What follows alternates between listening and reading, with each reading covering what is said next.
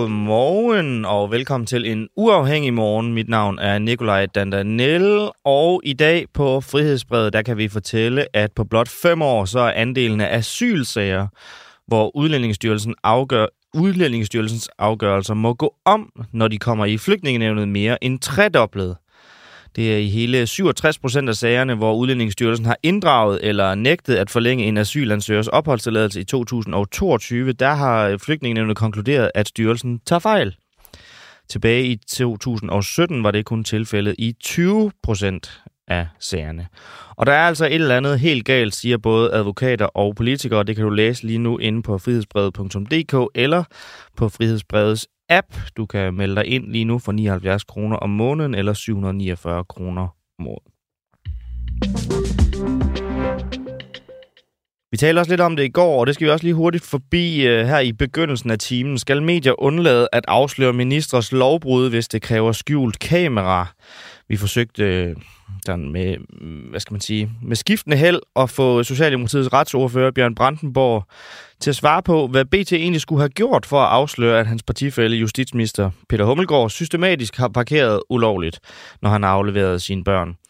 Øh, dokumentationen den bestod af en video, som en fotograf har optaget på 4 ud af 7 morgener, hvor han var mødt op for at se, om der var hold i et tip fra en københavner, der var frustreret over øh, ministerens parkeringsvaner. Sebastian Keim som byrådsmedlem for de konservative i Aarhus. Hvis jeg nu spørger dig, hvad skulle BT have gjort for at dokumentere det i stedet for? Altså, jeg synes, altså i og med, at jeg tænker, at, øh, at medier egentlig har mere eller mindre fri adgang til ministerier, eller fri adgang til øh, ministre, når de er ude og lave noget, eller man kan ringe på en telefon, så kan man tage direkte fat i ministeren og sige, vi har fået det her tip, passer det sådan og sådan og sådan. Så du... øh, I stedet for at møde op på, øh, på vedkommendes bør, børns øh, børnehave. Så de skulle have spurgt Peter Hummelgaard, passer det, at du hver dag parkerer ulovligt, og så kunne de have lavet en artikel ud fra, at han svarer helt ærligt, ja, vil du være i sidste uge, fire ud af syv gange, der, der parkerede jeg sgu ulovligt. Kunne man have lavet den historie? Det, det, det, det vil nok ikke være sådan en øh, vanvittig spændende historie. De spørgsmål er, om ministeren han vil sige sandheden. Det ved jeg ikke. Det må være op til ministeren selv. Mm. Øh, men, jeg, men jeg synes, at, øh, at, det er, at det er lige til den, til den pæne side, at man møder op på, på, på ministerens børns børnehave øh, for at undersøge, om der er hold i, i det her tip. Jeg kan sagtens forstå tippet, øh, eller altså forstå det spændende i det tip, der kommer ind. Øh, men lige fra at møde op, på, møde op og filme øh, de der ikke antal dage om ugen, det synes jeg er til den pæne side. Men dit, øh, dit, det synes jeg ikke, at man skal gøre. Dit alternativ, det er så at overlade det til Peter Hummelgaards samvittighed og svare ærligt på, om han parkerer ulovligt eller ej. Ja, det vil, vil du umiddelbart gætte være. Som ministeren han har tænkt sig at svare ærligt. Øh, og så Hvad tror du, han vil svare, hvis, hvis vi ringede og spurgte på her, hvordan parkerer du ved din børns daginstitution? Parkerer du lovligt eller ulovligt, og i hvor mange tilfælde? Hvad tror du, han vil svare til det? Som en, en hver anden god socialdemokrat vil jeg nok sige, at jeg har ingen kommentar. Men øh, altså, så det... Det er dit så, forslag. Det, det, det, det er dig, der foreslår det. at ringe til ham og så, og så spørge, så er det da relevant lige at høre, hvad tror du egentlig, han vil svare på det? Jamen det, jeg vil da håbe på, at øh, hvad hedder det, ministeren, for, altså justitsministeriet, har vi svaret ærligt på, på hvis han overgår et, øh, et lovbrud. Det, det håber jeg da på, men øh, jeg ved det jo ikke. Det er jo ministeren, der skal svare på det. Mit, min kritik er sådan set bare, at man møder op på, øh, på, på ministerens børns børnehave for at filme mm. ekstra antal gange om ugen, øh, om, ved, om øh, ministeren holder ulovligt eller ej. Jo. Ja, men øh, en, øh, en ting, der så undrer mig over, det er, nu sidder du jo ude i, øh, i kommunen, i, i, du er byrådsmedlem for de konservative i Aarhus, og der kommer jeg bare til at tænke på, at Peter Hummelgaard, han fremsatte jo selv for tre uger siden et lovforslag om kommunale tryghedsvagter, som jo så på et tidspunkt kommer ud til jer. Og hvis vi nu bare mm. ser, hvad de skal lave. De skal, citat, agere ekstra øjne og ører for politiet, og ved hjælp af kameraer dokumentere forstyrrelser af den offentlige orden eller øvrige strafbare forhold med henblik på overdragelse til politiet. Og mm. så er det jo relevant at spørge, nu når du er, hvad skal man sige, utilfreds med, hvad BT's journalister har gjort ved det her tip, hvor de er taget ud og filmet, vil du så ikke lige forklare lytteren, hvad BT's fotograf har gjort, som de kommunale tryghedsvagter, I får lige om lidt, ikke må? Der er øh, til verden til forskel på at øh, skulle, øh, skulle, skulle agere tryghedsvagter og sørge for, at vi har et øh, godt og trygt byliv øh, og, og kigge på, om folk de begår kriminelle ting, end at man tager ud specifikt på øh, en ministerens børns børnehave, for at kunne se, om ministeren han har overtrådt loven eller ej. Der er heldigvis øh, verden, eller i hvert fald, der er forskel øh, på det. Men øh, de, I kalder dem jo tryghedsvagter, men de skal jo ud i bestemte områder, på bestemte steder og holde øje. Altså, øh, I, I siger jo, at det er tryghedsvagter, men de skal jo ud og, og gå og holde øje med, om alt foregår, som det skal. Og hvis ikke det gør det, så skal de med billeddokumentation dokumentere, hvis der foregår overtrædelser. Det er præcis det, som BT's fotograf har gjort. Ja, forskellen er bare, at øh, ligesom politiet eller en parkeringsvagt eller andet, som tager billeder af, at der blev at en bil holder u- ulovligt, så er det jo så er det deres job. BT's job, det er at lave en rigtig fin historie, og jeg kan sagtens forstå titlet, der er ikke nogen der titler det, øh, for, at kunne, for at kunne sælge aviser, for at kunne få klik øh, på, på, på, på Facebook. Det, det er de kommunale tryghedsvagter eller parkeringsvagter politiets opgave at undersøge og kigge på, jamen er der, er der et, øh, et lovbrud her? Det er jo ikke... Øh, det, det, det, er, det er jo forskel på i forhold til BT's arbejde. Du siger, at de skal kigge på, om der er et lovbrud eller ej. Altså nu siger du jo godt, at du motiv lægger det jo for BT, at det kun er for at sælge kliks og, og annoncer, men altså deres, altså undersøge, om der begår lovbrud eller ej, det er præcis den samme opgave, BT's fotograf har været ude på. Og så endda med, med vores egen justitsminister, som jo er øverste Karl for alle inden for retsvæsenet og politiet. Mm. Jeg er uenig i, at selvfølgelig skal øh, ministeren overholde loven. Det skal alle, så, sådan set. Øh, tryghedsfaktor, det er jo sådan set bare deres arbejde øh, at, skulle, at skulle gøre det. Hvor jeg, som du siger, motivlægger det som at BT, jo, de har fundet et fint tip, og det kan da godt forstå, at det er, det er spændende. Men kunne man lige lade være med, eller tænker, kunne man undgå øh, at skulle op på en justitsministers børns børnehave for at undersøge, om han har begået øh, et lovbrud? Det tænker jeg, det, det tænker jeg ikke er, er vejen frem for journalisten. Så må man jo overlade til politiet, og så må man jo spørge politiet, eller hvad er det, at henvende til politiet og sige, jamen kan det passe, at det er sådan og sådan? Og så må man se, hvordan det kommer ud der, i stedet for at man øh, tager sagen i egen hånd og overvåger en øh, hvad det, justitsminister, øh, når han er i gang med øh, at, at aflevere sine børn øh, i børnehave. Okay. Sebastian Keimson, byrådsmedlem for de konservative i Aarhus. Tusind tak, fordi du var med her til morgen. Selvfølgelig. Og lad os da bare lige hurtigt høre en øh, lille snas. I skal ikke belemme os med, med hele interviewet, men måske for de få lyttere, som ikke var med i går, da vi havde Bjørn Brandenborgs øh, retsordfører til at forsvare øh, sin og vores allesammens justitsminister Peter Hummelgaard, der lød det mod slutningen sådan her. Hvis I er så trætte af overvågning, som det lyder til, når det rammer jer selv, hvorfor har I så indrettet samfundet, øh, sådan at staten bruger overvågning i så høj grad, som den gør? Nu bliver det, nu bliver det også øh, enormt plat, det her. Fordi øh, det, som jeg kritiserer, det er, at man for at fortælle en historie om, at øh, en politiker, en minister har fået øh, en parkeringsbøde, så vælger man at iværksætte massiv, massiv overvågning øh, foran en offentlig daginstitution i Danmark, hvor der går rigtig mange øh, børn, øh, hvor en politiker og en forælder skal aflevere sine børn. Og det er det, der er totalt langt ude, ude af proportioner. Men selv, selvom du nu kalder det plat, altså synes du så, det er vigtigt at afsløre, at en kontanthjælpsmodtager kører over grænsen for at handle ind, end at en øh, justitsminister systematisk vælger at parkere ulovligt? Med mig bekendt har der heller ikke været iværksat nogen systematisk overvågning, der er blevet afdækket BT og nogle af de andre tilfælde, som du nævner der jeg synes helt generelt, man skal da lave ja, Det er jo ikke BT, der er overvåget. Det er jo så i det tilfælde staten. Det er jo lidt større apparat end en fotograf fra BT, der jo, syv jo, måneder i en time sætter sig for at filme Peter Hummelgaards færd. Helt ærligt, altså helt ærligt, jeg, jeg, det, det er jo fair nok, at, at du, vi skal lave en diskussion omkring, om, om man synes, der er for meget overvågning i det her land. Jeg har ikke lavet andet, synes jeg, siden jeg havde fornøjelsen af at, at blive retsordfører. Det synes jeg er helt legitimt. Det er bare ikke det, som det, det handler om. Ja. Altså, det, det, har, det, har, det har intet. Det er det, I brokker jer over. Det er jo overvågning. Men I har selv vedtaget altså, overvågning flere gange. Og Peter Hummelgaards forgænger ja, ja, på posten, han, han sagde jo ordret, at overvågning er lige med mere frihed. Men det gælder så for alle borgere, men det gælder så ikke, når det rammer jer selv. Men det er jo rigtigt. For eksempel at opsætte tryghedsskabende kameraer på S-togstationer, hvor der er i den her tid desværre jo enormt mange, der bliver overfaldet. Jeg synes du, det er en dårlig idé?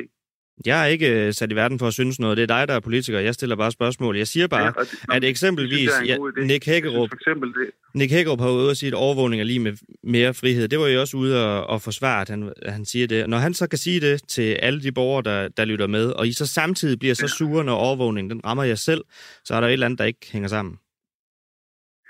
Nej, nej, det er der ikke, fordi jeg synes for eksempel, det er en rigtig god idé, at man overvåger efterstationer, hvor folk bliver banket ned.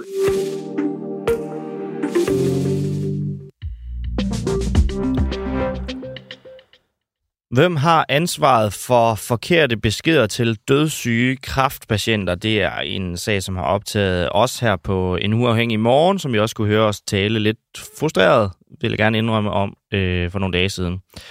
Øhm, det sker efter, at øh, Region Midtjylland for nogle dage siden skrev sådan lidt henkastet inde i midten af en længere pressemeddelelse, at 40 patienter med fremskreden tarmkræft kan have fået at vide, at de vil miste deres planlagte operationstid, hvis hospitalet skulle undersøge hurtigere behandlingsmuligheder. Helene Probst, lægefaglig koncerndirektør i Region Midtjylland. Godmorgen. Godmorgen. Hvem er ansvarlig for, at øh, 40 tarmkræftpatienter kan have fået den øh, forkerte besked? Jamen, først vil jeg lige sige, at, at det der med, at vi har skrevet noget henkastet i en redegørelse, det vil jeg gerne øh, på det stærkeste sige, at det er ikke sådan, det forholder sig. Nej, nu nævner jeg ikke altså, i redegørelsen. Jeg sagde i, i pressemeddelelsen. I pressemeddelelsen, der står det bare inde i midten, uden en overskrift eller noget som helst. Der, pressemeddelelsen her er slet ikke vinklet til at handle om det. Så det er det, jeg tager udgangspunkt i. Altså, vi har fra starten taget den her sag enormt alvorligt. Altså, maksimale ventetider, det er lovfæstede patientrettigheder, de skal overholdes. Mm. Hvis en afdeling ikke kan overholde det her, så skal de informere patienten om det. De skal informere patienten om, hvilke konsekvenser det har. Og de skal spørge patienten, om man skal undersøge, om, de, om, om der er mulighed for, at de kan komme et andet sted hen i landet eller til udlandet. Det er sådan, reglerne er, og der må ikke være nogen som helst andre hensyn i forhold til det. Der må ikke gå noget økonomisk foran, der må ikke, der må ikke være nogen patienter, der presser sig til en tidligere tid. Det er sådan, reglerne er, mm. og dem skal vi følge i, øh, i Region Midtjylland. Det, som vi har gjort fra starten af, da, da, da, da, vi, fik, da vi blev opmærksom på, at øh, mavetarmkirurgisk afdeling havde haft så mange overskridelser over så lang tid, og nogle desværre med en ret lang overskridelse. Mm. Der, der var vores hovedfokus at få styr på det på mavetarmkirurgisk afdeling. Fordi lige nu, der står der nogle patienter, som har svær kræftsygdom med spredning til deres buhule, som har kræft i endetarmen, som skal have noget meget avanceret kirurgi, som, som i vores region foregår på, på Aarhus Universitetshospital. Og nogle af de her, nogle af de her øh, operationer foregår kun på Aarhus Universitetshospital i hele Danmark. Mm. Så vores hovedfokus har simpelthen været at få styr på det, få indgået aftaler jeg ved i godt, forhold til, at man sikrer, at patienterne kommer videre. Jeg ved godt, at, øhm, at uh, Helene Probst, at der er flere problemer end de her 40 øh, mm, dødssyge tarmkræftspatienter, der kan have fået en, en forkert besked, hvor de er hospitalet for at vide, at de simpelthen er i risiko for at miste deres tid, hvis hospitalet skal undersøge, om de kan blive behandlet hurtigere. Der er, der, der er flere problemer end det. Jeg kunne bare godt lige tænke mig at holde det ja, til det til at starte. Hvem har ansvaret? Ja, det var det, jeg spurgte om. Hvem har ansvaret for de forkerte beskeder til de dødssyge kraftpatienter? Ja, jeg, jeg kommer til det. Altså, mm. det er bare for at sige, hovedfokus har været på, at der lige nu er nogle patienter, som vi skal hjælpe. Det næste, vi har haft, øh, haft fokus på, det er at, at få sikret, at patienter, som har fået forkerte oplysninger, mm. at de får mulighed for at klage øh, og mulighed for at søge erstatning. Yeah. Og det er sådan, at der har været en forkert instruks på Aarhus Universitetshospital. Altså, der har været en forkert instruks, øh, og det er, en, det er i en afgrænset tidsperiode. Den har vi kunne identificere det fra 13. september mm. sidste år til, til 29. marts i år. Mm. Og den forkerte instruks, den sagde, at patienter, som, som gerne ville have undersøgt, om de kunne komme til udlandet, de blev taget af ventelisten til Aarhus, på Aarhus Universitetshospital. Mm. Og det er simpelthen en fejl. Og det har Aarhus Universitetshospital jo også været ude at beklage, øhm, mm. og de har rettet den. Øhm, og det er derfor, at vi så i den periode har kunne identificere, at der kan være 40 patienter, der i den periode har fået at vide. Det er fordi, det, det er, fordi det er de 40 patienter, som i den periode har skulle have øh, som, som, som er henvist til at få, øh, få foretaget den her øh, avancerede kræftoperation, som hedder HIPEC, mm. øh, og som ikke kunne tilbydes, øh, som ikke kunne tilbydes behandling inden for ventetiden. Øh, så, så, det, så det er de 40 patienter, som muligvis har fået øh, en forkert information, mm. øh, og derfor så, øh, og så derfor er de blevet vejledt Øhm, og det er også jo et grundigt beskrevet. Derfor er de blevet vejledt til, at de kan søge erstatning. Okay, og det, det er ligesom sådan hele sagen. Altså nu, nu synes jeg også, at fordi nu har du jo også, øh, og det skal du også have lov til, fået lov til ligesom at forklare altså mm. sagen, hvad der, hvad der er sket. Kunne vi så vende tilbage til mit spørgsmål? Hvem er ansvarlig for, at de 40 tarmkraftpatienter har fået, eller kan have fået den forkerte besked? Jamen, det er Aarhus Universitetshospital, og det har Aarhus Universitetshospital også øh, været ude og beklage, øh, hospitalsledelsen har været ude og beklage det, mm. og har erkendt, at de har lavet den her forkerte instruks. Øhm, og vi har så taget konsekvensen af det og sagt, jamen, øhm, de patienter skal selvfølgelig have mulighed for at søge erstatning, og, og, og det er en fejl, og det er stærkt beklageligt, at der kan opstå, opstå den slags fejl. Men det er jo også en øhm, fejl, hvor man tænker, altså, hvordan kan det overhovedet forekomme, at man ender ud med at give sådan en besked? Fordi det er jo også en besked, som helt øjensynligt altså holder udgifterne nede på hospitalet, altså, som så går ud over dødssyge tarmkræftpatienter. Altså, hvordan kan man ende der? Du nævnte selv patientrettigheder for behandling osv., og, og der står jo også mm. i Danmarks Radios artikler, at det er simpelthen ulovligt at vejlede øh, i det her, fordi at det, de skal tilbydes en, øh, en behandling i udlandet, som jo så er meget dyrere for, for hospitalet. Så hvordan kan det overhovedet ske, at der er nogle patienter, som får den her besked? Jamen præcis. Altså, maksimale ventetid, det er lovfæstede rettigheder. Og, og, og, og for den her særligt højt specialiserede behandling, som kun foregår et sted, der er det sådan, at hvis Aarhus Universitetshospital ikke kan tilbyde behandling, så skal de informere patienterne om, at de har at, at, at om, spørge patienterne, om de, om, om de gerne vil til udlandet. Og så skal man bruge de aftaler, man har i forhold til at få sendt patienterne til udlandet. Der er så nogle patienter, som siger, som takker nej, fordi det faktisk er nogle, nogle meget langvarige ophold, man skal have. Øhm, og derfor så synes jeg også, Altså det, det, som også er vigtigt for mig at sige, det er, at det er ikke kun et spørgsmål om, at man har informeret patienten korrekt og informeret patienten om, at de kan komme til udlandet. Vi skal også gøre alt, hvad vi overhovedet kan for at sikre, at kapaciteten er på Aarhus Universitetshospital. Du, der må ikke, altså, ja, så, nu... så der, må ikke, der, må ikke, der må ikke over så lang en periode være så store kapacitetsproblemer, med så mange patienter, som vi ikke kan behandle inden for de maksimale ventetider. Nu sagde du så, at det, det, det, er, det er ledelsen på Aarhus Universitetshospital, der er ansvarlig for, at det her det er foregået. Sådan rent personalemæssigt, mm. hvilke konsekvenser får det øh, hos ledelsen for Aarhus Universitetshospital? Jamen altså, vi er, vi er, jeg er enormt optaget af at undgå, at der kan ske noget lignende i fremtiden. Øhm, og derfor så har vi også sat en række ting i gang i forhold til det. Har der været nogle øhm, sanktioner, eller nogle advarsler, eller nogen, altså, er der nogen, der simpelthen har, har mistet deres arbejde? Eller noget andet? Har det haft nogen håndgribelig, konkret konsekvens for nogle af dem i ledelsen, som du siger er ansvarlig for, at 40 dødssyge kraftpatienter, de kan have fået en forkert, og også peger nogen på ulovlig besked? Hmm.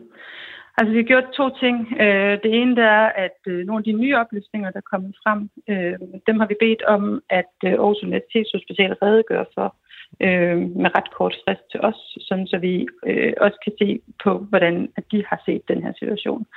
Det andet, vi har sagt, det er, at vi jo har været ude med, Region Midtjylland har været ude med en syvpunktsplan. Og en af de elementer i den her syvpunktsplan, det er at lave en kerneårsagsanalyse. Og den vil vi gerne lave, fordi at vi vil gerne afdække, hvordan at det her det kunne ske. Hvordan kunne så mange patienter opleve så mange overskridelser, uden at der var nogen, der ligesom uden, uden at informationerne kom op gennem systemet. Så det jeg hører, altså, det, det er, at det har ikke haft nogen personalemæssige konsekvenser for nogen hos Aarhus Universitetshospital. Det her. Man, prøv at høre, man kan godt, altså, man kan godt sætte gang i en jagt efter den eneste ansvarlige person. Men det er ofte... Det kan også være, at der er flere. Altså hvis der er 40 mennesker, der har fået besked ja, om, at, at hvis man skal undersøge en hurtigere tid, så vil de miste deres tid. Det er jo ikke til en tandlægeoperation, det er jo til en, en operation for tarmkræft, som de er ved at dø af. Altså som jeg siger, så kan man godt sætte, sætte en jagt ind efter en eller flere ansvarlige personer. Men det er ofte i sådan en sag her et, et spørgsmål om, at der er flere ting, som er gået galt. Og det tror jeg også, der er i den her sag her. Øhm, og derfor så vil vi gerne undersøge det ordentligt, det inden for... at vi drager de konklusioner. Jeg, jeg siger ikke, at, det, at, der, at, der ikke, at der ikke bliver sat en masse ting i værk på baggrund af sådan en kerneårsagsanalyse. Men vi vil have lov til at undersøge det ordentligt. Men det er jo, men, det, det, det er jo mennesker, der sidder, fordi det lyder ligesom om, at det er sådan noget, der er, der er sket af et eller andet systemisk eller noget, men der er jo mennesker, der sidder. Der er jo et menneske, der har overdraget øh, beskeder. Der er måske flere mennesker, der har overdraget de her forkerte, potentielt ulovlige beskeder til dødssyge tarmkræftpatienter. Og der, der, der er du ikke endnu sikker på, at det skal have nogle personalemæssige konsekvenser. Det jeg siger, det er, at vi vil afdække det ordentligt, inden at vi, inden at vi drager konklusioner af det. Og jeg tror, det er en fejl, hvis vi bare tror, at, at, at der er enkelte personer, øhm, som, som er skyld i det her. Altså, der, der, og, og for mig er det ekstremt vigtigt, at vi får lavet sådan en kerneårsagsanalyse, at vi får det, at vi får det afdækket grundigt, sådan så vi kan være sikre på, at vi undgår sådan noget, at vi undgår, at, at, at sådan noget her kan ske fremover. Mm. Og, og, og, der, og der er flere ting, der skal sættes i værk, og noget af det, vi allerede har sat i værk, det er på et bedre ledelsesinformationssystem, sådan så vi kan opfange, når den her slags sker. Mm. Men, men, men det, altså det, vi holder fast i, det er, vi, vi, vil, vi vil gerne undersøge det her ordentligt. Vi vil gerne være sikre på, hvad årsagerne var. Og vi vil gerne være sikre på, at vi kommer hele vejen rundt. Men hvad, så, hvad, er det, hvad er det, du mangler at vide? Nu for eksempel i DR's uh, artikel, der kan man jo læse en uh, agtindsigt, hvor der er en cheflæge uh, på mavetarmkirurgisk afdeling, som skriver som M- MTK, og det er jo så mavetarmkirurgisk afdeling. Budget er med nuværende og yderligere besparelser for resten af året, så vil afdelingen ikke selv kunne afholde denne udgift i forbindelse med sådan en sag. Altså bare det at, at have det med ind i overvejelserne, om man skal overholde loven i forhold til at tilbyde dødssyge patienter en behandling i udlandet. Er det ikke nok til, at det skal have en eller anden form for personalemæssig konsekvens, eller hvad er det, jeg misser? Jeg, jeg forstår fuldstændig, at både patienterne og du efterlyser, at der placeres et ansvar. Mm. Og, det, og, og, og det er vores pligt at få rettet op på det her. Det, det, det, det er min pligt sammen med den øvrige direktion at få, at få rettet op på det her. Mm. Og jeg kan ikke afvise, at der vil blive placeret et ansvar. Men vi, vi skal bare have et dækkende billede af, hvad det er for nogle problemer, der har ført til det her, inden at, vi, inden at, inden at, uh, inden at vi kan gøre det. Og derfor så har vi både i går øh, anmodet Aarhus Universitetshospital om yderligere informationer på baggrund af nogle af de nye oplysninger, der er kommet frem. Og derudover så iværksætter vi en grundig kerne, kerneårsagsanalyse med henblik, på, med henblik på at være sikker på, at der ikke er noget, vi overser. Mm. Og, og, og det synes jeg er en fornuftig tilgang. Okay. Øhm, så en sidste ting. Fordi at nu i sidste uge, der baksede, der baksede vi lidt med at få, øh, få nogen til at udtale sig om det her. Og så Anders Kynav, han er mm. formand, altså han er politisk valgt for region, for, mm. i Region Midtjylland, som formand for Region Midtjylland, for Socialdemokratiet. Øh, han siger, at de for gang til gang tager stilling til, hvem der udtaler sig. I det her tilfælde, der er det så dig, der har den. Men du er jo ikke folkevalgt, det er han. Så så må jeg jo spørge dig, hvad skal der gøres politisk i den her sag? Ej, men, men, men du har helt ret. Jeg er ikke folkevalgt. Jeg er en del af direktionen og administrationen i Region Midtjylland. Ja. Så, så, så det politiske, det, det burde politiske... Anders Skynav måske ud og forklare, hvad, hvad, hvad der skal gøres der? Ja, de, altså, de politiske spørgsmål, du måtte have, dem skal du stille til, til, Jamen, til det er bare, han siger, at I har aftalt, at det er dig, der udtaler jer i den her sag. Så må jeg jo spørge, stille de politiske spørgsmål til dig også.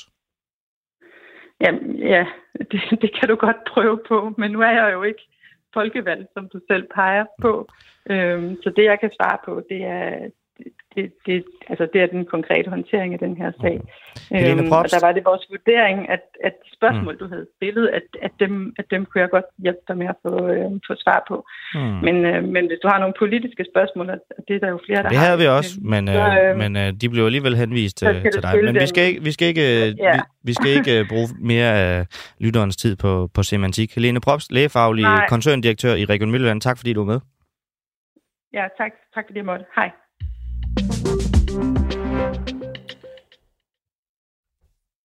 Kan regeringer i fremtiden træffe beslutninger uden at have lovhjemmel, og kan det endda i ovenikøbet ske uden konsekvenser. I søndags der havde øh, Magtens Voksmuseum på Frihedsbrevet vores udstilling af 10 embedsmænd, der fik kritik i Mink-sagen forløbigt sidste udstilling øh, på strået i København. Der arbejdes på at finde en ny lokation.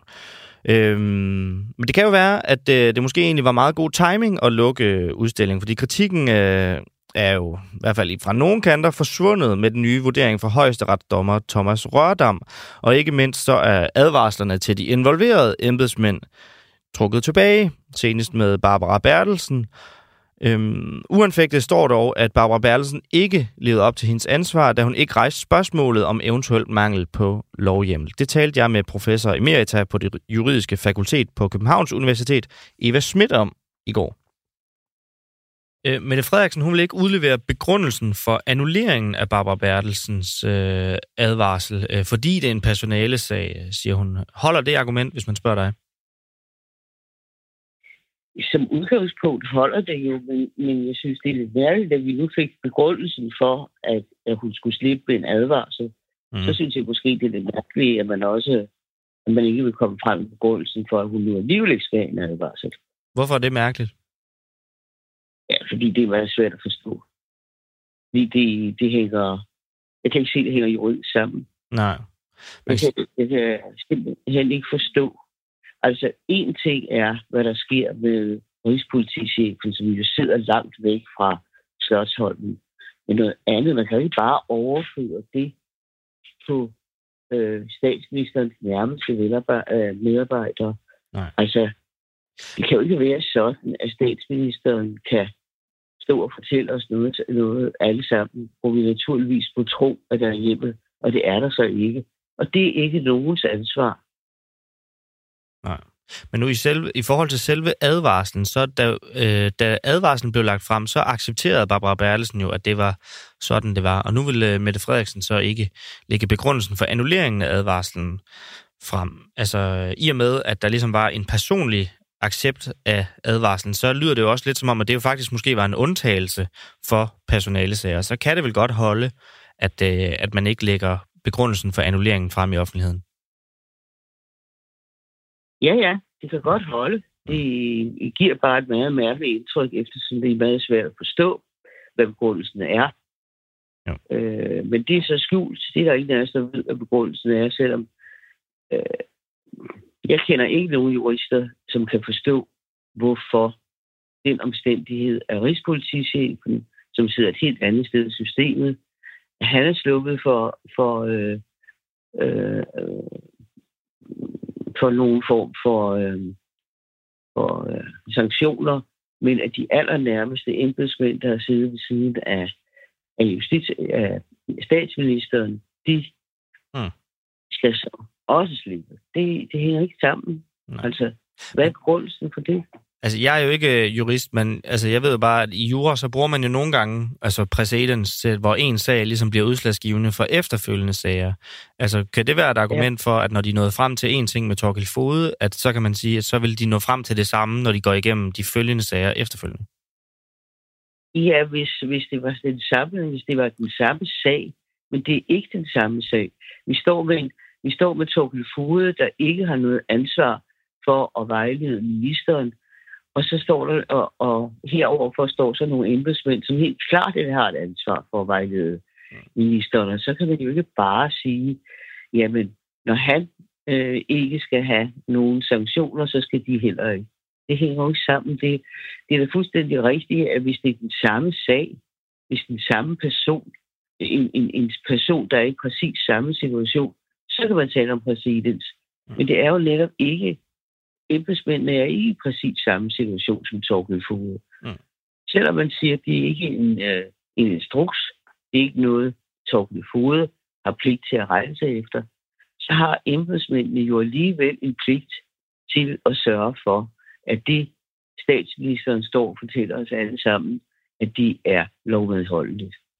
Og det vi så ender med nu, det er jo, at embedsmændene er gået fri, selvom at der ikke var nogen af dem, som rejste spørgsmålet om lovhjemmel. Altså, hvis jeg nu spørger dig, hvil, ja. hvilke konsekvenser, altså helt konkrete konsekvenser øh, vil det få? Jeg forstår ikke dit spørgsmål. Nå, men altså, kan, kan det have nogen øh, altså ligesom, øh, betydning pegende ud i fremtiden, at vi nu har et eksempel på så stor en sag, hvor der er 10 personer, som jo blandt andet har fået en meget kraftig kritik i øh, Mink-kommissionen, øh, som jo så efterfølgende øh, er blevet frikendt. Altså, der er ligesom ikke nogen at pege det direkte ansvar på Nej, i, i en sag af, af så stor ømtålighed og substans på et samfundsmæssigt øh, et niveau. Og så er det bare, jeg, jeg tænker på, hvad, hvad kan det have af konsekvenser øh, for fremtiden? Ja, det kan jo have de konsekvenser. Nu kan vi ikke længere regne med, at når øh, statsministeren stiller sig op og, og øh, forklarer befolkningen, at nu skal vi gøre på en bestemt måde, og nu skal det foregå sådan og sådan, så kan vi ikke regne med, at hun er lovhjemmel. Nej, så det stiller alle fremtidige pressemøder øh, i et lidt andet lys. Og man kan sige, at det, det, det giver jo også vores os journalister en meget kærkommen mulighed til altid at have forberedt, om der er lovhjemmel som det allerførste spørgsmål, når der kommer en runde til først DR, TV2 og så alle os andre efterfølgende. Øhm, ja. Men, det, men det er måske ikke så gralt, at, øh, hvad skal man sige, nu er embedsmændene jo i hvert fald øh, på nogen måde formelt set blevet renset, at, at embedsmænd fremover ligesom kan se frem til at, at kunne se fuldstændig bort fra, om der forefindes øh, lovhjemmel til, til tiltag, som de skal sikre sig lovhjemmel imod ellers. Jo, altså sådan må det jo se, sådan må det jo se ud. Det er åbenbart ikke nødvendigt. Der er åbenbart ikke noget krav til, at embedsmænd skal, skal vejlede ministeren og sørge for, at der er lovhjemmel. Det, så du, det er ikke nogen for... Så du tror ligesom, at det, det, altså, det kan blive en tredje sten til, at man ser mere let på spørgsmålet om lovhjemmel i embedsværket? Ja, det, det synes jeg, at man må sige. Og vi er let på spørgsmål om lovhjemmel, når statsministeren stiller sig op og fortæller os og beder os alle sammen om at gøre et eller andet. Det er meget mærkeligt, vi jo vendt os til igennem hele coronatiden. Så blev der lukket skoler, så blev der lukket restauranter, så skulle vi bære mundbind. Alt sammen fik vi at vide via pressemøder. Men, men det kan vi jo bare ikke regne med mere. Vi kan ikke vide, om der er lovhjemmel, når, når statsministeren siger det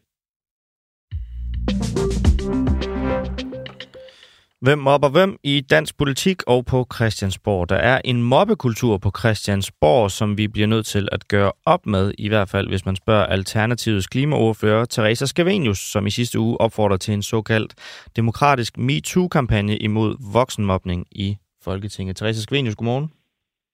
Godmorgen. Du siger i et øh, interview på Danmarks Radio, at ministerierne sætter tonen, og folketingsmedlemmer må halse efter, og har faktisk slet ikke mulighed for at lave den kontrol af regeringen, som vores demokrati baserer sig på. Så siger du videre, hvis man forsøger at i tale sætte det, så bliver man simpelthen mødt med et meget stort pres mod mig som person og os som parti, fordi det simpelthen ikke er meningen, at man skal afsløre det her politiske teater. Altså helt konkret, hvordan er det voksenmobning? Ja, altså øh, for det første handler det jo om det her netop med, som mange i øvrigt har sagt, at øh, Folketinget har ikke mulighed for at, hånd- at kontrollere og, og hvad hedder det, håndtere, hvad ministeriet og regeringen kommer med, og det er faktisk primært mm. der laver en hel masse ting. Så er pointen så, hvad gør man så over i Folketinget? Siger man det så hver dag? Og det er der jo faktisk rigtig mange, der har kritiseret. Der er rigtig mange, der siger, der snakker om stress. Der er rigtig mange, der snakker om det her store øh, mængder af arbejde, som ikke passer til, der er 24 timer i døgnet osv. Mm. Øh, men der er altså også rigtig mange, som ikke rigtig får sagt det. Øh, og så er pointen så, når jeg så går ind og siger, jamen prøv at høre her, meget af det, der foregår, er slet ikke fagligt set i orden. Det ministerierne kommer med, er dels slet ikke det, vi politisk har aftalt, kan jeg se på de politiske aftaler, og dels er der nogle lovtekniske og ting, forskellige ting i det, der ikke er i orden. Det vil jeg gerne diskutere på et helt færdigt øh, og savligt grundlag. Jeg synes faktisk at jeg har været meget venlig. Mm. Så er det så, i den situation, er det så, at jeg møder det her, som jeg så kalder den her mobbekultur. Og det øh, forekommer helt i praksis af dels altså et pres imod mig. Altså jeg bliver forsøgt banket på plads. Øhm, Var, øh, banket på plads? Altså hvad, helt konkret, Jamen, altså hvad sker der? Det er, et konkret, det er jo bare, at folk forsøger at skælde mig ud og siger, nu skal du stoppe, det skal du, du skal ikke komme med det der. Øhm, og så i øvrigt ringer rundt til nogen, som så, hvad hedder det, forsøger at, at den anden vej rundt også at sige, hvad det, der foregår. Så de begynder med at tale om, at det er ligesom, jeg, jeg er problemet, i stedet for det er den, den problematik, jeg forsøger at rejse. Den vil de ikke forholde sig til, og så vil de hellere diskutere mig som problem. Øh, og det er jo så jo også det, der foregår i debatten nu. Ikke? Og det er jo det, der er den spændende diskussion. Men det, der er min pointe, det er det her med, at den kultur, der opstår, handler ikke så meget om den mobning mod mig. Det er, at jeg kan jo se mennesker, som jo egentlig burde kunne vide, 2 plus 2 er 4. Det vil sige, her det er jo rigtigt nok, det Teresa rejser er en relevant problemstilling. Lad os kigge på det. Men når de ikke får lov til det, så er det jo fordi, de er mobbet på plads. Og det ved vi jo, fordi der er jo mange andre, der har talt som Slækkes, og andre har jo tidligere fortalt, hvordan det foregår i de andre politiske partier. Mm. Der bliver folk banket på plads, og de må ikke forholde sig til ting. Og der er det konkret, jeg kan se og det er, jeg sidder med klimapolitik, jeg sidder med energipolitik, og der kan jeg se, her laver der bliver ministeriet kommer med noget, der er greenwashing. Det vil jeg gerne have rejst en debat om, og det må de andre ikke forholde sig til. Teresa, skal vi og det, og det, jeg ved godt, at du ja, har opponeret en, ja, ja. en lille smule imod, at det skulle handle meget om dig, men det er jo, hvad skal ja, man sige, når, når du siger, at det, at det er jo bare, det er jo politisk teater, og der er nogle ting, som ikke er rigtige, så det er, det er jo noget, du synes. Og så er mit spørgsmål bare, du siger selv, jeg har været meget venlig i det her, forklarer du nu, og din kritik er, fa- ja, det synes jeg, ja. er, er, er, hvad skal man sige, er i, meget, i et fagligt lys, der er den i orden. Ja. Og det, du prøver at skabe en faglig debat, men du kalder det jo politisk teater. Altså, du kalder en gruppe menneskers arbejde for et politisk teater. Og når de så holder dig på afstand og forsøger ligesom at, hvad skal man sige, at skærme dig en lille smule, så er det dig, der bliver mobbet. Men politisk teater, altså det er måske heller ikke en rar betegnelse for ens daglige arbejde. Ja, men, men Nej, jeg forstår det godt, og jeg forstår også godt, at det er hårdt, fordi det viser sig, at der er åbenbart ikke, at der er, der er, ikke, der er mange, der ikke er vant til, at man faktisk går ned i detaljen og vil have, at tingene er i orden. Og nu har jeg lige snakket om lovlig lovhjemmel før. Det er jo et andet eksempel på, at der er sket en accept af, at niveauet for dansk lovgivning er simpelthen så lavt.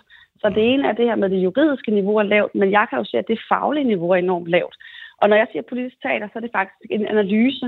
Så er det ikke for at pege fingre af nogle enkelte mennesker, for jeg kan jo se, hvordan der rigtig mange mennesker lider i det system. Og det er der jo også flere forskellige folk, der inde imellem fortæller om. Men når... Så jeg kan jo faktisk se, så det, så det er mere, fordi det er en analyse af, jeg kan se, det, der foregår rigtig meget i Folketinget, der der snakker der man rigtig meget om klimapolitik og grøn omstilling. Men når det så kommer til, at vi skal lave en lov, øh, konkret her lige nu aktuelt øh, inden for mm. affald, så er der ingen interesse for, at den faktisk er noget, der kunne kaldes klimapolitik. Men når du så siger, og det, og det at, at der, at der, ja, og når du så siger, at der er i nogle tilfælde, hvor 2 plus 2 er 4, altså kan, kan det så være, at du er jo tidligere øh, akademiker og forsker, altså politik er jo noget andet. Altså kan det være fordi, at der simpelthen bare er mennesker, der er uenige med dig, og det er du ikke, øh, hvad skal man sige, i stand til at acceptere? Øh, nej, fordi politik er ikke noget andet. Det er jo den måde, vi organiserer vores samfund på. Så hvis vi accepterer, og journalister accepterer, og borgerne accepterer, mm. at der ikke længere er et fagligt og herunder juridisk grundlag for vores lov i det her samfund, så står vi et meget, meget dårligt sted. Men det er jo fordi, vi har normaliseret, at det er okay at snakke i sprogblomster, og så ikke reelt lave lovgivning. Og det er jo det, der har sket i de sidste mange år, hvor man netop siger, hvor klimapolitikken, først var der meget modstand mod klimapolitik, men mm. de sidste fem år har alle jo påstået, at de laver klimapolitik. Men, men Klimarådet har lavet mange, mange rapporter omkring, og i øvrigt alle mulige andre om, hvor de kan dokumentere. Mm. Der bliver ikke lavet klimapolitik i Danmark. Ja. Det, det er jo bare det, jeg henholder mig til. Og det er selvfølgelig sådan lidt nyt for mange, og nu er jeg stadig ny i Folketinget, så det er lidt mm. nyt, at der faktisk er nogen, der siger, at jeg vil, jeg nægter at acceptere det her. Og det gør selvfølgelig lidt folk bange og nervøse, og det har jeg egentlig også fuld øh, accept af, at det kan være lidt meget, når man ikke lige er vant til det. Men, men det er jo derfor, jeg siger, at vi bliver nødt til som samfund diskutere, hvordan synes vi, Christiansborg skal fungere? Mm. Og så kunne vi jo have, og der er jo masser af dybfreder på Kriminalkommissioner, og noget, der også hedder Bo Schmidt-rapport, og der er jo masser af rapporter, der har problematiseret det her, men ingen har gjort noget ved det. Så jeg vil gerne have, at vi diskuterer, hvordan løser vi det her? Hvordan skal vi skal, skal Christiansborg have flere administrative ressourcer, så vi sørger for, at de juridiske, faglige og tekniske er lovene i orden? Ja. Øh, skal alle øh, folketingsmedlemmer på Men i forhold til det her med... For, at, at vi øh, ikke taler ordentligt til ja, ja, yes. I forhold til at det her med voksenmobning, at de ikke taler ordentligt til hinanden, som du også øh, siger nu her. Altså vores folkevalgte, der, der er jo ikke så mange af jer, at de simpelthen render rundt og, og skulle voksenmobbe hinanden i, i sådan en grad. Nu skriver du også i går øh, på Twitter, hashtag DK Media har også et ansvar for at afsløre det politiske teater, som foregår. Ja. Men det, altså, det kan jo godt være rigtigt. Altså, måske er der et øh, politisk teater, som skal afsløres, men når du så går bagefter går ud og beskylder øh, dem, som skal afsløres for voksenvåbning øh, bagefter, Altså, øh, man kan måske heller ikke forvente, Jamen, at, men, at de samme mennesker, man beskylder for at bedrive politisk teater, de så gider at være bondkammerater med en bagefter.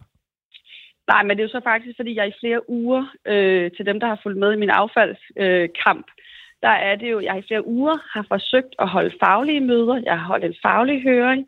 Jeg har holdt faglige diskussioner i forsøg på alle møder i kæftet. Jeg har jo hele vejen rundt forsøgt netop og sagt, skal vi ikke bare have en faglig diskussion omkring det her, og så kan vi bagefter diskutere, om vi er enige eller uenige, men vi er vel alle sammen enige i, at loven skal være i orden, og der skal stå, hvis det er en klimaplan, skal det være en klimaplan. Hvis det ikke er en klimaplan, så skal vi jo bare have lavet det om, så der ikke står det, så der ligesom er konsistens. Og den diskussion har jeg brugt mange uger på Men jeg tænker bare... i systemet. Og så, og så min pointe er bare lige, at, at mm. når de så, så den, altså, altså, nægter de så, og så er det jo ligesom, at jeg siger, hvis, der, hvis hele systemet nægter at høre på min faglige diskussion, så bliver folk jo så også nødt til at høre på, hvordan de reagerer, når jeg forsøger at rejse en faglig debat.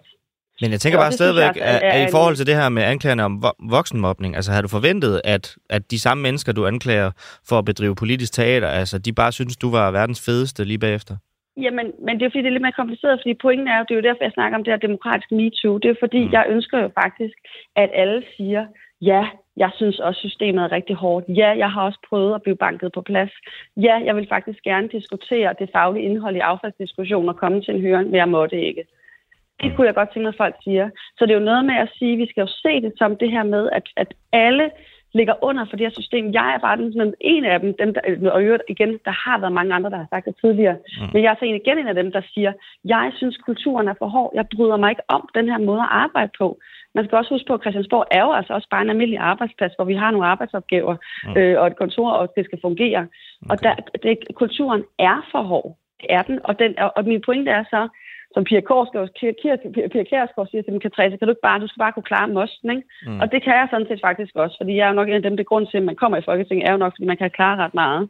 Men, mm. men der er ikke gået så lang tid har... øh, siden alligevel, Nej, siden men, du var sige, ja. men min pointe er, at den, den her kultur, det er ikke bare, handler ikke bare om kulturen. Den handler om, om den har ekstreme konsekvenser for, hvorvidt Folketinget rent faktisk kan lave et lovgivningsarbejde. Okay. Therese og, det, og det er den, der er den voldsomme kritik, jeg har. Therese Skavenius, klimaordfører for Alternativet. Tak fordi, at du var med med den kritik. Tak skal du have for at invitere mig. Skader det tilliden til det danske folkestyre, at så mange politikere skifter direkte til lobbyvirksomhed? Jeg kan lige få nogle øh, eksempler. Carsten Lauritsen direkte fra Venstre til Dansk Industri, Christina Elund fra Liberal Alliance til Dansk Industri, og nu så igen tilbage som minister for Moderaterne. Katrine Oldak fra Radikale Venstre til Dansk Industri, Brian Mikkelsen fra Konservative direkte til Dansk Erhverv, Christian Thulsen Dahl fra Dansk Folkeparti til Aalborg Havn, Christian Jensen fra Venstre til Green Power Danmark, Maria Rømert Gerding fra Enhedslisten til Danmarks Naturfredningsforening og Johannes Schmidt Nielsen fra Enhedslisten til Red Barnet. Og nu altså også senest politisk, øh, den tidligere politiske leder for Radikale Venstre, Sofie Carsten Nielsen, der nu også skal til Dansk Industri. Hvad siger du, lytter der lytter med. Skriv i kommentarsporet på Facebook. Sofie Fryg her, journalist her på øh, Frihedsbrevet, hun fangede Sofie Carsten Nielsen efter hendes præsentation hos Dansk Industri i går, og det lød således. Tror du, at det skader eller gavner folkestyret, når I som politikere laver det her direkte skifte over på den anden side af bordet?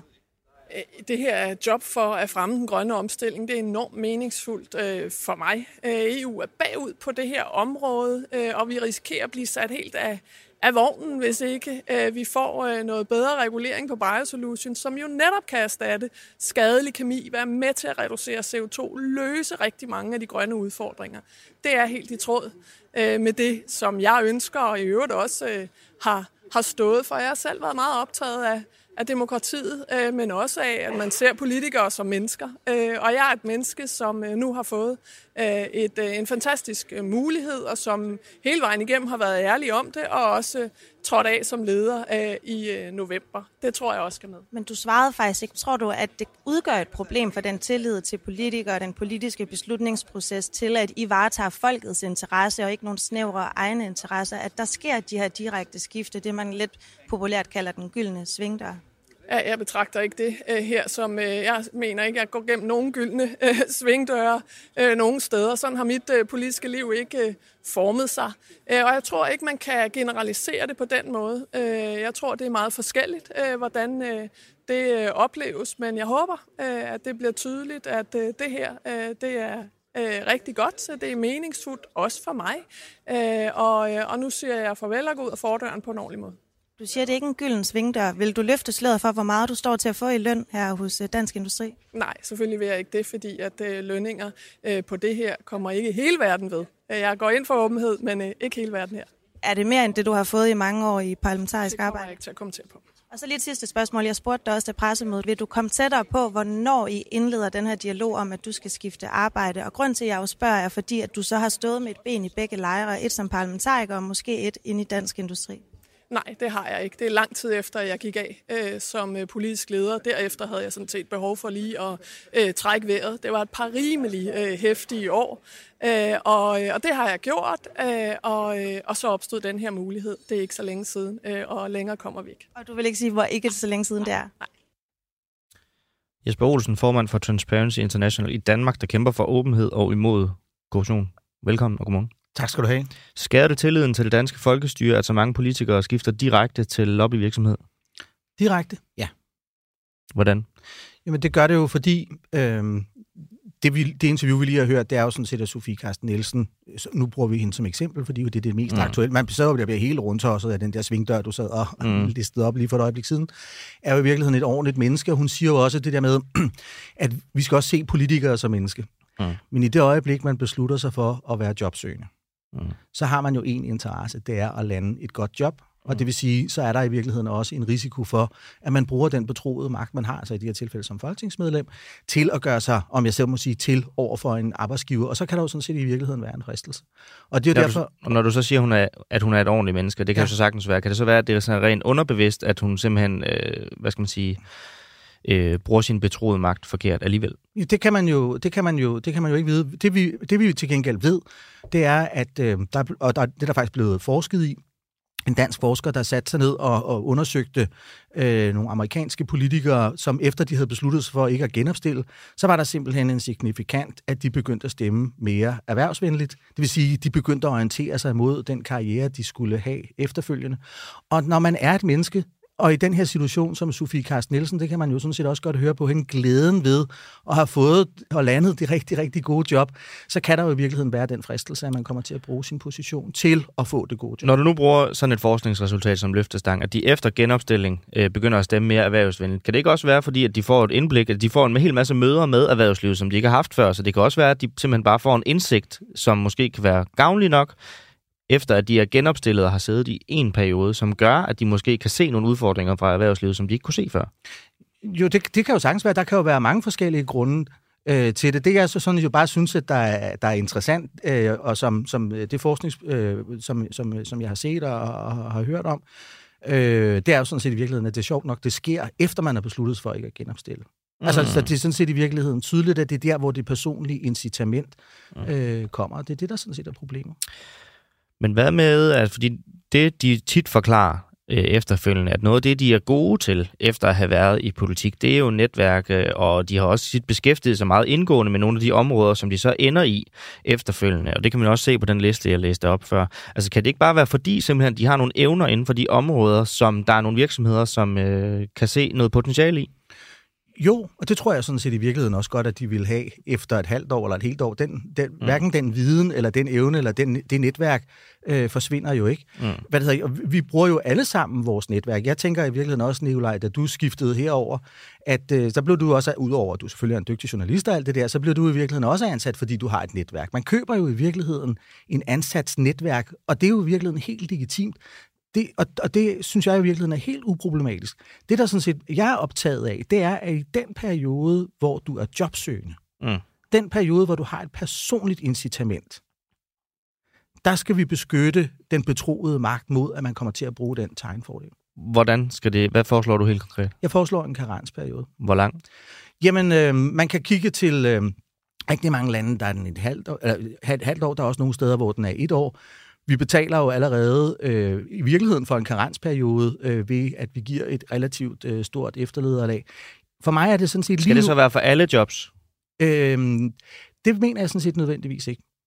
Det kan Men jo godt være... hvordan skal de jobsene så afgrænses? Hvad må de lave, og hvad må de ikke lave i den karensperiode? Jamen, jeg plejer gerne at bruge eksemplet med en af dem, som du faktisk ikke havde på listen. Det var øh, den tidligere justitsminister Nick Hækkerup, der skiftede som, mm. som, øh, som direktør for Bryggeriforeningen. Det synes jeg sådan set er et job, der er omfattet af, burde være omfattet af en karensperiode, fordi der går man over i en lobbyorganisation, der sådan set handler om at øve indflydelse på det job, du lige har haft. Men udfordringen i lovgivningen, men, men den jeg, er jo, at men, man ikke Nicolai, kan... Hvis du, ja. jeg, jeg svarer, tillader ja. mig lige at svare på dit spørgsmål. Ja. Men hvis nu Nick Var blevet øh, ølkusk hos Carlsberg, mm. så var der i virkeligheden ikke den samme interesse. Så hvis det havde været operationelt og ikke interessevaretagelse, så havde det været okay? Ja, altså lobbyvirksomhed, store organisationer, eller hvis du kommer med en virksomhed, som er direkte påvirket af noget, øh, noget lovgivning. Men bliver udfordringen ikke? Fordi vi kan jo godt sidde og blive enige om de her ting på bagkant, når vi kan se, hvad de laver. Men hvis man skal lovgive om det, så skal man jo sikre sig, at man har skrevet noget, som gør sig gældende i alle de tilfælde, man kunne have tænkt sig, så kan man jo få et operationelt arbejde, hvor man så også er med til møder, eller hvordan skal det helt præcis beskrives, sådan at man sikrer sig, at øh, politikerne ikke går ud og får, hvad skal man sige, for meget indflydelse de forkerte steder bagefter? Men det er i virkeligheden ikke spørgsmål om, at de får for meget indflydelse bagefter. Mm. Det er slet ikke det, jeg er optaget af. Det er der nogle andre, der er optaget af. Nej, det jeg er optaget af, det er den periode, hvor du er jobsøgende. Så den periode, Sofie Carsten Nielsen ikke vil svare på, altså hvornår hun indledte kontakten med Dansk Industri. Præcis. Fordi det er jo i den periode, hvor Sofie Karsten Nielsen har en interesse, som er den første, og som er dybt menneskelig, og som jeg godt kan forstå, og jeg under hende i virkeligheden alt det bedste. Det gør jeg også med alle de andre politikere, som du har, har legnet op her. Men der har de sådan set en personlig interesse, der går forud. Fordi de er kun mennesker og som går forud for, at de i virkeligheden er varetegn. Og den vil man kunne sikre, hvis man så siger, at Sofie Carsten Nielsen, fra den dag, du stopper i Folketinget, der skal der gå seks måneder, før du starter, uanset hvor det er henne, fordi, hvad skal man sige, det kan måske afskrække, eller i hvert fald umuliggøre den sådan direkte interessekonflikt i den sidste periode. Ja, til visse typer af job, og det spørgsmål, du siger, hvordan kan man beskrive det? Jeg siger bare, det er det, de gør i Folketinget hver, hver evig eneste dag, hvor vi laver lovgivning om, hvor vi skal prøve at beskrive nogle forskellige situationer, og så må det jo komme an på den konkrete vurdering. Jeg siger bare, jeg kan, se, jeg kan i hvert fald se nogle ledende poster i store interesseorganisationer, jeg kan se lobbybyråer, jeg kan i virkeligheden se det der, hele det der rockvullag, mm. der er rundt omkring politik, og det er jo virkelig, i virkeligheden interessant, at hovedparten at dem, som du nævner her, de går i virkeligheden over i noget, som direkte handler om lobbyisme. Mm. Det er jo ikke, fordi de går ud og bliver CEO i store hvad det hedder, virksomheder, eller, eller øh, det handler i virkeligheden om, at, at, at det, er hele, det bliver i virkeligheden, når man så må sige, inde i den der politiske cirkel. Vi har en lytter, Katrine Visby, der skriver her, politikerne starter med at kæmpe for en sag og ender tit som konforme levebrødspolitikere. Er det så gralt? Altså nu, du arbejder meget inden for det felt her. Altså, hvad er din vurdering? Jo, men det, ja, hvad det hedder, jeg synes jo sådan set, at politikerne generelt set er bedre end deres rygte.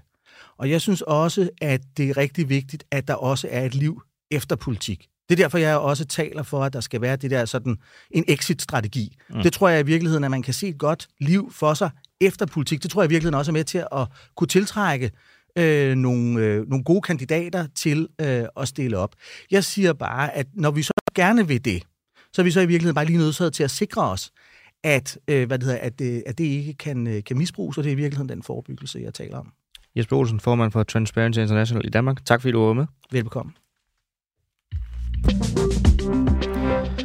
Og på den note lige omkring den sag her, så er det jo værd at nævne, at Europaparlamentet øh, i går besluttede at indføre, modsat Folketinget, en afkølingsperiode for forhenværende politikere. Og det er jo netop noget af det, som øh, Jesper Olsen var med til også at foreslå her. Så seks måneder øh, skal der gå, før at en EU-politiker må springe ud som EU-lobbyist. Og... Øh, det er EU selv, der ligesom er kommet på den her afkølingsperiode, det kommer jo i kølvandet på en, øh, en kæmpestor korruptionsskandale, som der har været i, øh, i EU. Og øh, så i hvert fald for vores europaparlamentarikere er der i hvert fald noget vedtaget.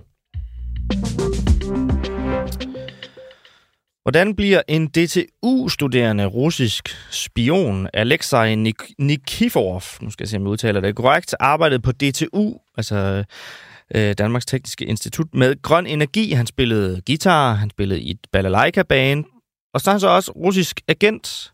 Den 38-årige blev anholdt i 2020, og så året efter blev han dømt tre års fængsel og udvisning af Danmark for, bes, øh, for bestandig for sin deltagelse i systematisk og målrettet spionage mod forskning og produkter inden for grøn teknologi i Danmark, som der står i domsudskriften.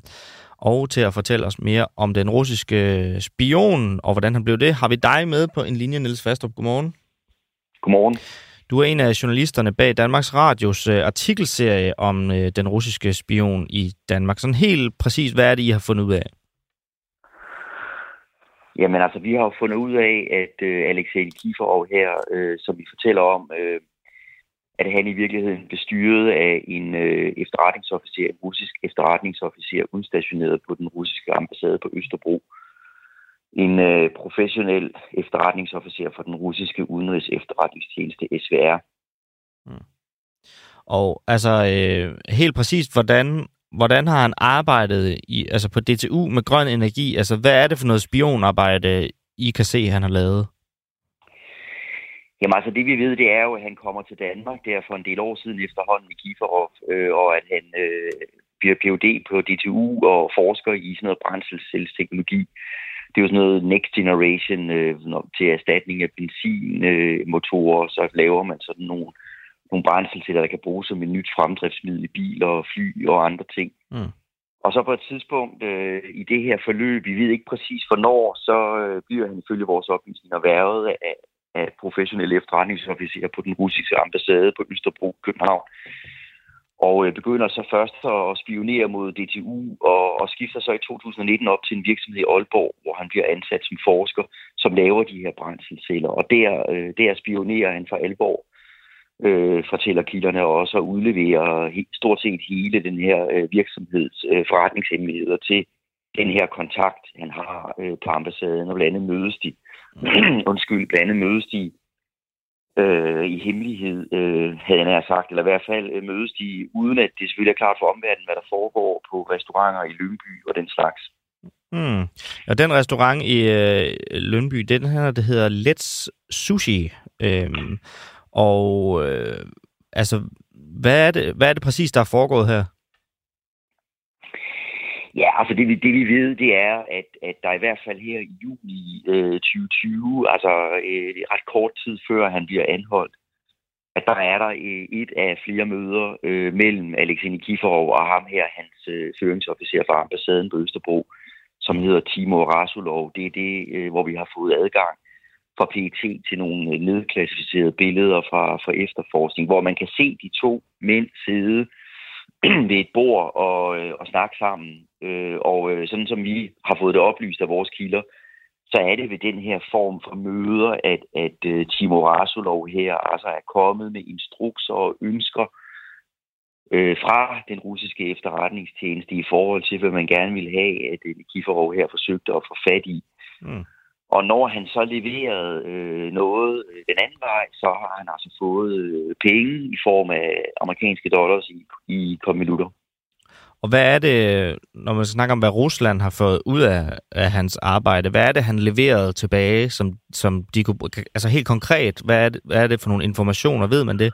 Hvad, hvad han præcist har ja, berettet altså, retur? Øh, vi ved i hvert fald noget af det. Vi ved nok ikke det hele, øh, men, men øh, ifølge mine kilder, så, så øh, den her Aalborg-virksomhed, som på det her tidspunkt, hvor Nikifor var ansat deroppe, altså i 1920, hed Sir Energy, og som i dag er blevet opkøbt af en amerikansk øh, virksomhed, og hedder Admin Technologies nu. Men den her virksomhed fremstiller, som jeg sagde tidligere, den her brændselsteknologi, og den er interessant også øh, potentielt set i militær sammenhæng, fordi øh, at man for eksempel kan sætte den ind i en drone, og så kan den ligesom bruges som fremdriftsmiddel for sådan en drone, og så har den den fordel, fortæller Kilder mig, at den, den kan ligesom, øh, den udvikler ikke varme, som hvis det var en, en jet fuel motor eller en benzinmotor, eller hvad man nu bruger i droner. Så den er, den er, den er, den er mere usynlig for, øh, for eksempel for varmesøgende missiler, og derfor kan den have været interessant for, for den russiske efterretningstjeneste og for fingrene i den her teknologi. Vi har jo så også øh, via, via PET øh, fået, fået adgang til, til en seddel, øh, som Timo Rasolov her fra ambassaden på Østerbro skulle have givet til Nikiforov, hvor man kan se nærmest en slags ønskesæd. Og der er der jo også nævnt nogle andre ting, øh, blandt andet radarteknologi og robotteknologi og Arctic Monitoring, som der står, altså overvågning af arktisk eller indblik i arktiske forhold. Så der er noget, der tyder på, at, øh, at man fra russisk side også har, har ønsket, at energiforbrug skulle ligesom spionere bredere end bare det, han lige kunne få adgang til gennem den virksomhed deroppe i Aalborg, han arbejder i. Nu har I jo udgivet en, øh, en artikelserie.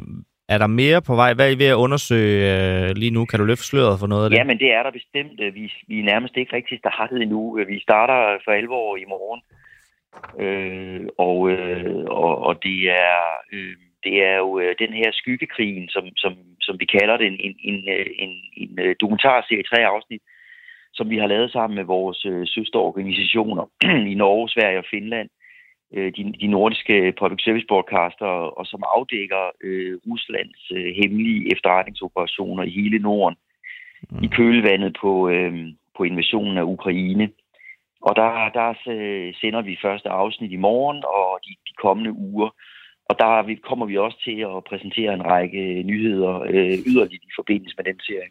En række nyheder og øh, afsløringer, Niels Fastrup. Kan du løfte sløret for lidt af, hvad det er, der er i vente? Helst ikke, men, øh, men det kan ja. jeg øh, vi, vi, i morgen, og når første afsnit kommer ud, så begynder vi og så kører det derfra. Jamen, det kunne jo være, at vi kunne lave en uh, breaking-nyhed her på, uh, på en uafhængig morgen, men den skal du da have lov til at have for dig selv, Niels Fastrup, journalist på Danmarks Radio. Tusind tak, fordi du var med. Ja, men selv tak. Hej, hej. Og så er vi ved at være igennem, men lige inden jeg slutter, så vil jeg bare lige slå et slag for seneste udgave af Fri Mass, som kom ud i går. Her kan du altså blandt andet læse, hvordan Danmarksdemokraternes Peter Skorp, han har slået Mojitoen ihjel til sit 25-års jubilæum. Du kan læse, hvordan Jon Steffens har fået en personlig assistent. Og så kan du læse, hvilken folketingspolitiker, der ser så balleret ud, at det ligner, at han har tørret røv på selveste Saddam Hussein i hele sit liv. Og det er jo en øh, sproglig finesse og nogle detaljer, som jeg godt vil love, at du aldrig nogensinde finder andre steder. Ind og læs den i Frihedsbrevets app. Det koster 79 kroner om måneden eller 749 kroner om året. Mit navn er Nikolaj Dandanel. I teknikken var Magne Hans. Peter Svarts var redaktør. Vi tales ved igen i morgen.